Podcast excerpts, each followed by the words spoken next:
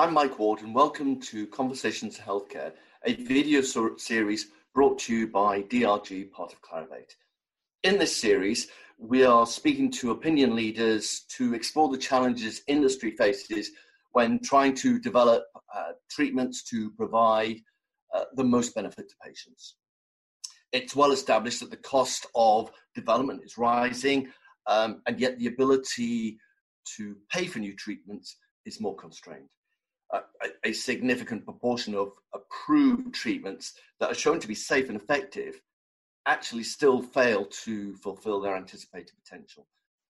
The most common reasons for uh, missing these expectations are uh, limited market access, underestimating market needs, and suboptimal product differentiation. While there are externalities which contribute to this that companies have no control over, thorough planning and disciplined product launch execution can mitigate the risks of uh, commercial underperformance. To discuss these product uh, challenges and, and, potential solutions, I'm delighted to be joined by uh, my DRG colleague, Alison Kneen. Uh, Alison is a Senior Vice President at DRG, uh, Abacus, part of Clarivate, and the not for profit uh, Center of Innovation and Regulatory Science. She's responsible for uh, global market access and regulatory uh, policy strategies and solutions. So, Alison, um, I hope you and those you care about are, are, are keeping well, and uh, thanks very so much for um, uh, for joining me. Thank you, Mike, and certainly delighted to be here and everybody keeping well, as I hope our listeners are uh, as well. Great, thanks very much. Um, so, Alison, uh, as we know, w- within the life sciences ecosystem, uh, no company, not even you know, the largest multinationals, has all the answers um, you know, when it comes to successfully launching a medicine. So, what are the most uh, common challenges biotech and pharma companies come to you with for, for help?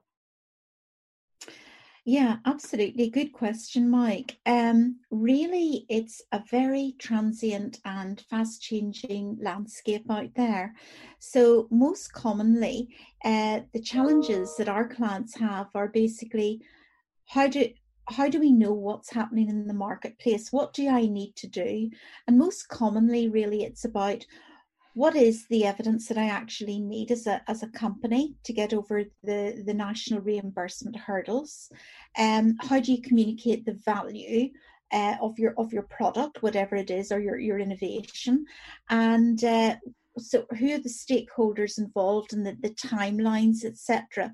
So that's where we'll typically look at a, a, a product um, and say what's happening with your evidence. So, quite often we'll do like an evidence gap analysis where we'll say, this is what the standard is for your in focus country that you're focusing on. This is what the requirements are. Here's where your evidence stack up, or perhaps there may be areas that are slightly weaker. And we will then advise the client on what they need to do to actually overcome that hurdle.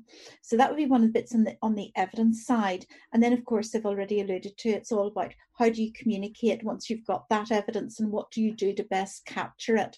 So what we'll t- typically do is we will make our global access advisory team will actually map out all of the timelines and the different stages of what uh, a, pro- a product or a client needs to do to actually get into that marketplace. And we typically call that our route map to access. Right. So, so, so looking, you know, more specifically at, you know, some of the challenges that you, you, you just mentioned, uh, in your experience, what are the, the, the key questions that companies, uh, you know, need to ask themselves, you know, to, to ensure that they're actually gathering the, the right amount of evidence you know, the, either to demonstrate um, that their therapeutic solution uh, will be considered cost effective, uh, mm-hmm. or, for example, inform a go no go decision in that clinical development.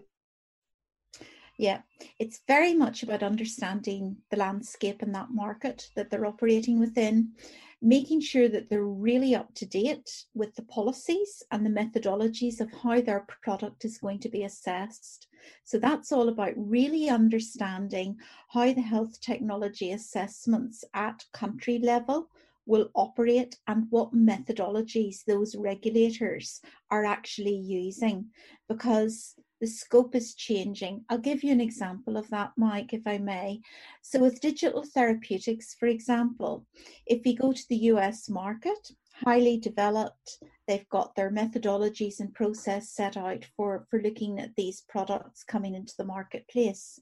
However, if we move across to Europe, within the EU5, they started to develop the methodologies of how they will assess these products and new innovations coming to market but they're not all through federal law yet. So the challenge for the client is understanding number one, what the methodologies are and that they've got the right evidence to support how their, their product will be assessed, but also really understanding the timing as well of that. And that's that's just one one bit on the on the landscape on the on the environment side of things if we focus in even further on pharmaceuticals, for example, I mean, uh, sort of in the last two years, there's been a big shift to lots of rare and very specialist diseases coming into the marketplace. Now, quite often that that throws up a challenge because if you're having to get your your evidence together to get your product assessed you really need to understand what is the established standard of care. So that's really one of the first steps when it comes to one of the rare and specialist diseases because on that standard of care that's the basis of how we actually would then go about building the health economic model. So the start of really saying okay with the evidence that we've got how are these patients normally going through the healthcare system at country level? Yeah. Um, what are, what are the challenges? Where are the lever points? Because that's how you start to build your evidence and your health economic uh, argument, which is really crucial to get into the marketplace. So that would be one of the, the first areas that we'll look at. And we have a very specialist, obviously, health economic team that, that do that.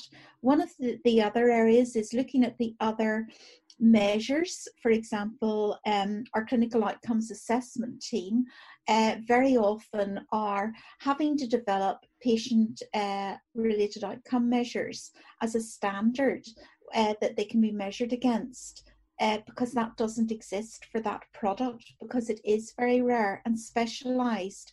And uh, we've a cracking team, as, as you probably are aware, that actually specialize in this and uh, really can help com- companies uh, shape where they, they want to be and make sure that their product is actually uh, being seen in the right light and that they're very early on on the product life cycle really early like phase one when the clinical trials are still going on that they're starting to actually collect that right data. So what we'll always advise clients is engage early. So if you're going to use a consultancy, start planning really early. And even if you're not using a consultancy in house in the client zone matrix launch team uh, within the, the pharma company, start as early as you can planning because it can never be too early. And keep re evaluating the market as you go because the landscape and the policy and regulation we've just sort of discussed and, and, talked about keeps changing and you need to make sure that you're entering the market at the right time with the right information so that you can get the right assessment out the other end. So i mean you sort of you know highlighted there you know sort of uh, you know some of the ways in fact that you can and your team can help.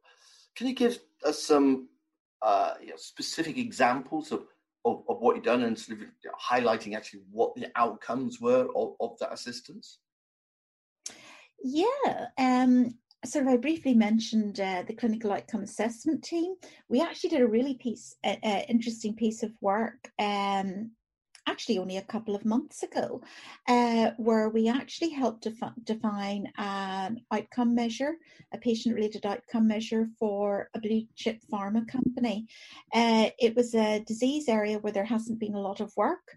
Um, there there wasn't really a lot of support for it, and it wasn't really classified as a high unmet need.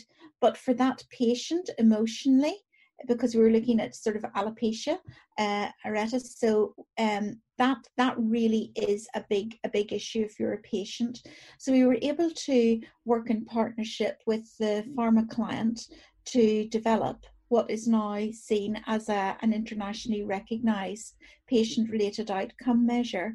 So that's one of the things that that particular team has done. And we have many instances of, of things. Um, if you look at some more the traditional type things that we do as well, where you're looking at uh, reimbursement and what will the reimbursement pathway be. This was actually quite an interesting one.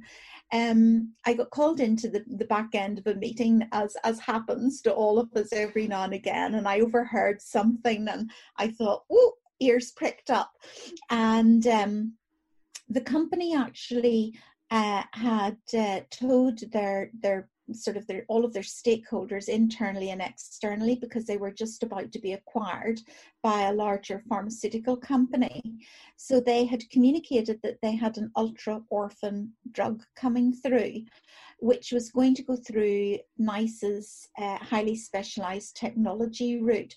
So, really, the communication to the internal and external stakeholders, because this was then in the public domain and was fueling the um, the shareholder price of, of uh, the company. Um, and that was then being seen as a highly innovative product, so it's really prime for, for, for investing.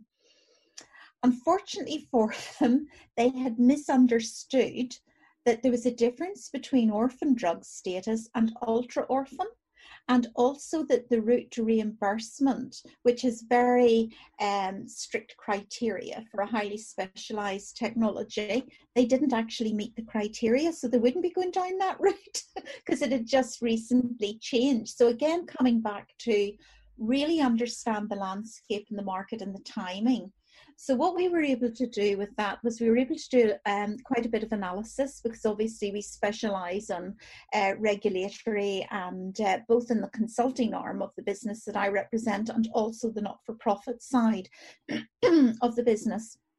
We were able to do a bit of analysis and actually say, well, you know, it's actually not going to make a difference on how your product is reimbursed okay this has recently changed um, so we were able to work out a very robust communication plan for them. And the outcome was that everybody won. The drug was reimbursed, they got acquired by the, the larger drug company, and nobody lost face and the share price maintained. So that was a win for, for all parties and and that's quite often what it's about. It's it's all trade-offs and, and making sure that all stakeholders win because everybody wants the best decision. Yeah, actually, Alison, could, you've mentioned the Centre of Innovation, uh, Regulatory um, Science uh, a couple of times.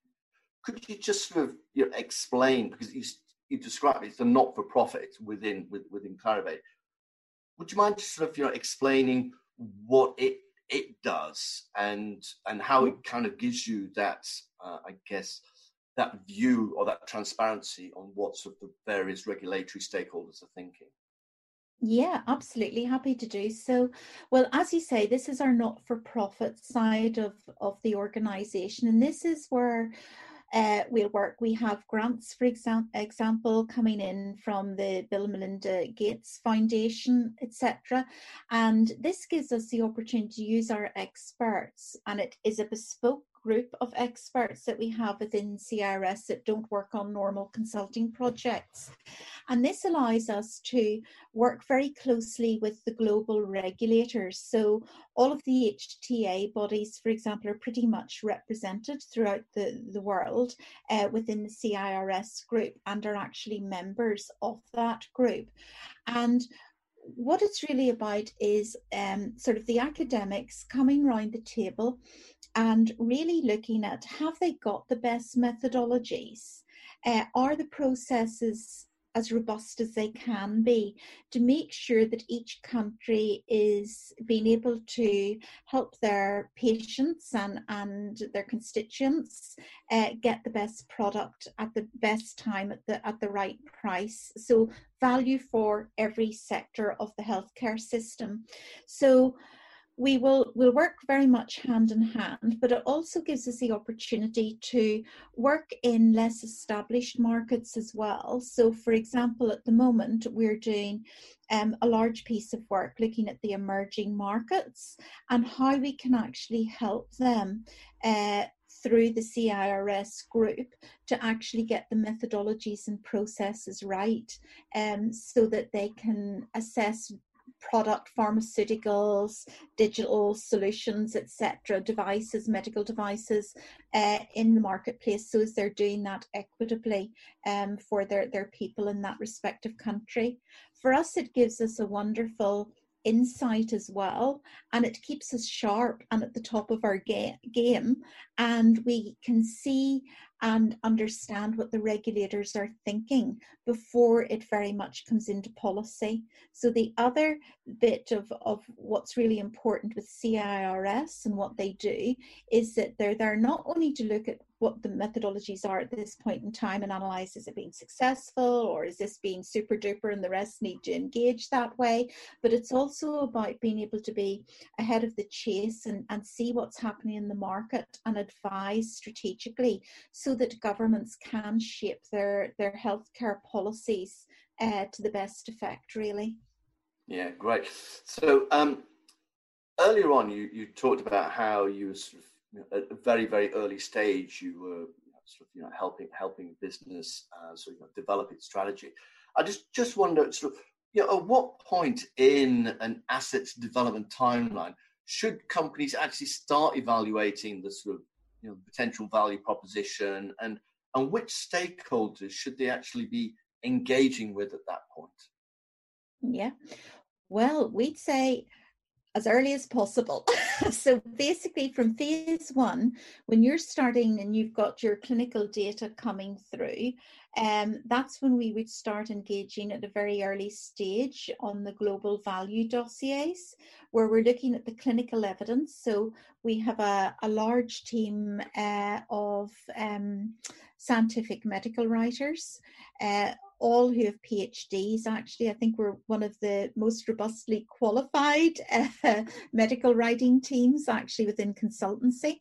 And um, we will look in very fine detail at that evidence as it exists at that point in time and start uh, pulling out what we would call the aspirational value messages for that product or innovation. Uh, of course, as you get more clinical information becoming available prior to launch, you will have to uh, tweak it and, and modify. And then we'll take that early information and then we will test it with key stakeholders and decision makers. So we're talking about we'll test with clinicians, we'll test with national payers and local payers, and we may even on occasion test with patient organizations as well uh, to make sure that we're, we're getting what are the, the true unmet needs from all of the stakeholder mix that will, will be making the uh, decisions on moving forward.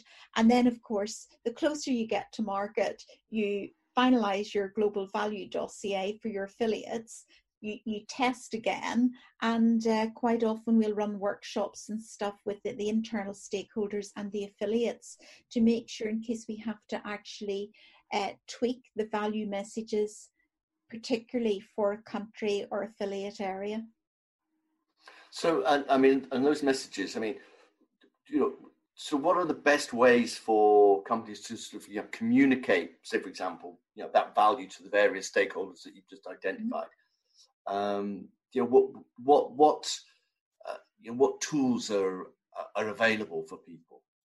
Yeah. Well, we've got a plethora of tools. it's like where do I start and where do I finish? Um, I think the secret always in communication is keep it simple. Yeah. So keep the messages as simple as possible. And also, I mean, we've we, we've all got the marketing background where we know sort of if it's visual, you'll retain X amount. When you see hear it, it's another, you know, the whole bit. So we've got lots of different methods to use in different areas. So we do um, a lot of uh, iPad uh, models. So we'll actually put health um, economic uh, models onto iPads so as we can communicate, well, this is what the model actually shows, and here are the key messages from that. Um, and that's one way to communicate very simply. And we can do it not only just with health economic models, but sometimes also these tools can be used to communicate value, for example, in tenders. So maybe in an area where there's national tenders, like say um, with blood disorders, so big haemophilia contracts that last for two to three years, uh, companies will often need to be able to go through a lot of complex data and cost calculators to be able to show the benefits of the drug from the clinical studies, but also the benefits if you use so much of this treatment and so much of that treatment, and what will the financial outcome be for the national body making that assessment.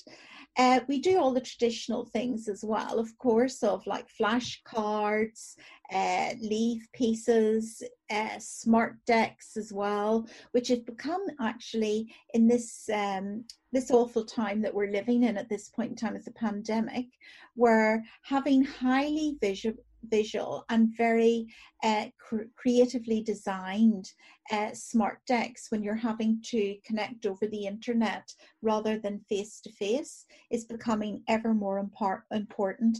And we've got an absolutely top notch uh, design team in house that are very, very skilled at doing that. In fact, one of our clients, um, they don't actually allow us to put any any slide decks out for any work that we do for them unless it's actually gone through our design team. So that's how popular they are. They're they're certainly in big demand. so, so in the examples that you've shared, um, you know, there, clearly is you know, a lot of interaction. Uh, you sort of said, you know, how you've been in meetings, you know, this relationship with sort of, you know, sort of these decks, etc.